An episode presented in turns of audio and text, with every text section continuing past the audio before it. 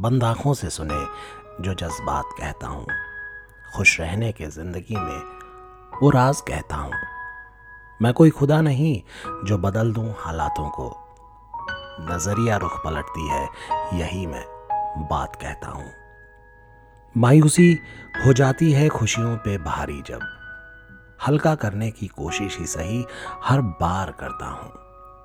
आप कुछ ऐसा करें कि खुशियाँ खिंची चली आए। आकर्ष हूँ मैं आकर्षण की बात करता हूँ। सुनने वाले मेरे सारे दोस्तों को मेरा हार्दिक प्रणाम। जी हाँ आकर्ष, एक बार फिर से मुखातिब हूँ आप सबसे कुछ अपने दिल की, कुछ आपके दिल की कहने के लिए, सुनने के लिए। दोस्तों, कई दफ़े ऐसा होता है कि हम पूरी शिद्दत से किसी काम को करने की कोशिश करते हैं, पर हाथ नाकामी लगती है।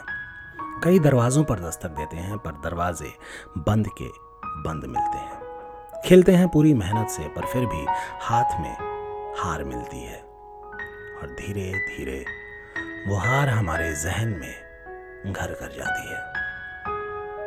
पर यह भी तो मुमकिन है ना कि हमने खेल ही गलत चुना हो। शायद खेल कोई और ही था जहाँ हमारी जीत तय थी। या वो दरवाज़ा ही गलत था जहाँ हम दस्तक दे रहे थे। दरवाज़ा तो दूसरा ही था जो हमारे इंतज़ार में खुला था। एक बार की बात है। एक शख्स जिसके पास कमाई का कोई ज़रिया नहीं था, बेरोजगार था। एक चपरासी की नौकरी के लिए एक बड़ी कंपनी में पहुँचता है। कंपनी के मैनेजर ने इंटरव्यू लिया और फिर ऑफ़िस के फर्श पर चाय गिराकर उस शख्स को फर्श साफ़ करने को कहा। उसने तुरंत बाथरूम से पोछा लाकर फर्श साफ़ कर दिया। अब मैनेजर उस शख्स से काफ़ी प्रभावित हुआ और बोला, भाई, तुम्हारी नौकरी पक्की। अपने मेल आईडी दो। मैं तुमको एक फॉर्म भेजूँगा, उसे भरो और कल से काम पर आ जाओ। ये सुनकर वो शख्स थोड़ी देर मायूस हो गया और बोला, सर, मेरे पास तो कंप्यूटर भी नहीं है।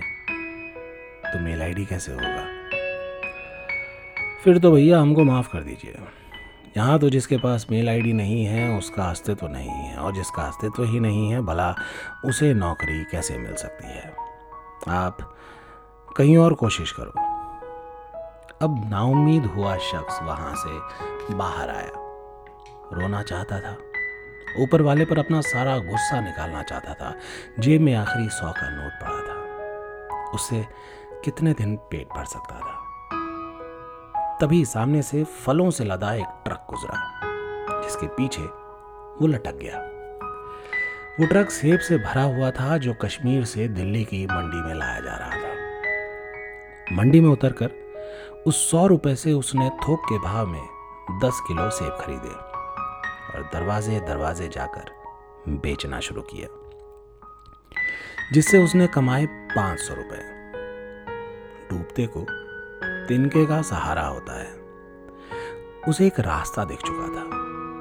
उसने रोज की कमाई का पाँच गुना करना शुरू कर दिया। धीरे धीरे मेहनत रंग लाने लगी। अब उसने खुद का ट्रक भी ले लिया, अपने नीचे काम करने वालों को रख लिया और खूब तरक्की कर ली। पाँच साल में वो शहर के नामी फल व्यापारियों में गिना जाने लगा। परिवार और खुद की सुरक्षा के लिए उसने सोचा कि वो इंश्योरेंस करा ले, जिसके लिए उसने एक एजेंट को बुलाया।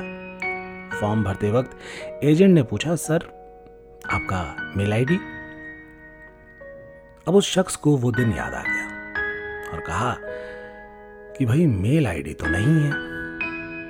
ये सुनकर एजेंट बोला, सर, आप इतने बड़े बिजनेसमैन हैं। एक ईमेल आईडी होता तो आप कहाँ से कहाँ पहुँच जाते? जानता हूँ ये। यदि मेल आईडी होता तो शायद आज चपरासी होता। दोस्तों, हार से हौसला दोगुना होना चाहिए। एक रास्ता बंद होने पर दूसरा रास्ता तलाशना चाहिए। पर उम्मीद का दामन और खुद पर भरोसा हमेशा रखना चाहिए। सोचिएगा, हंसिए, मुस्कुराइए, गुनगुनाइए cause life is awesome take care goodbye love you all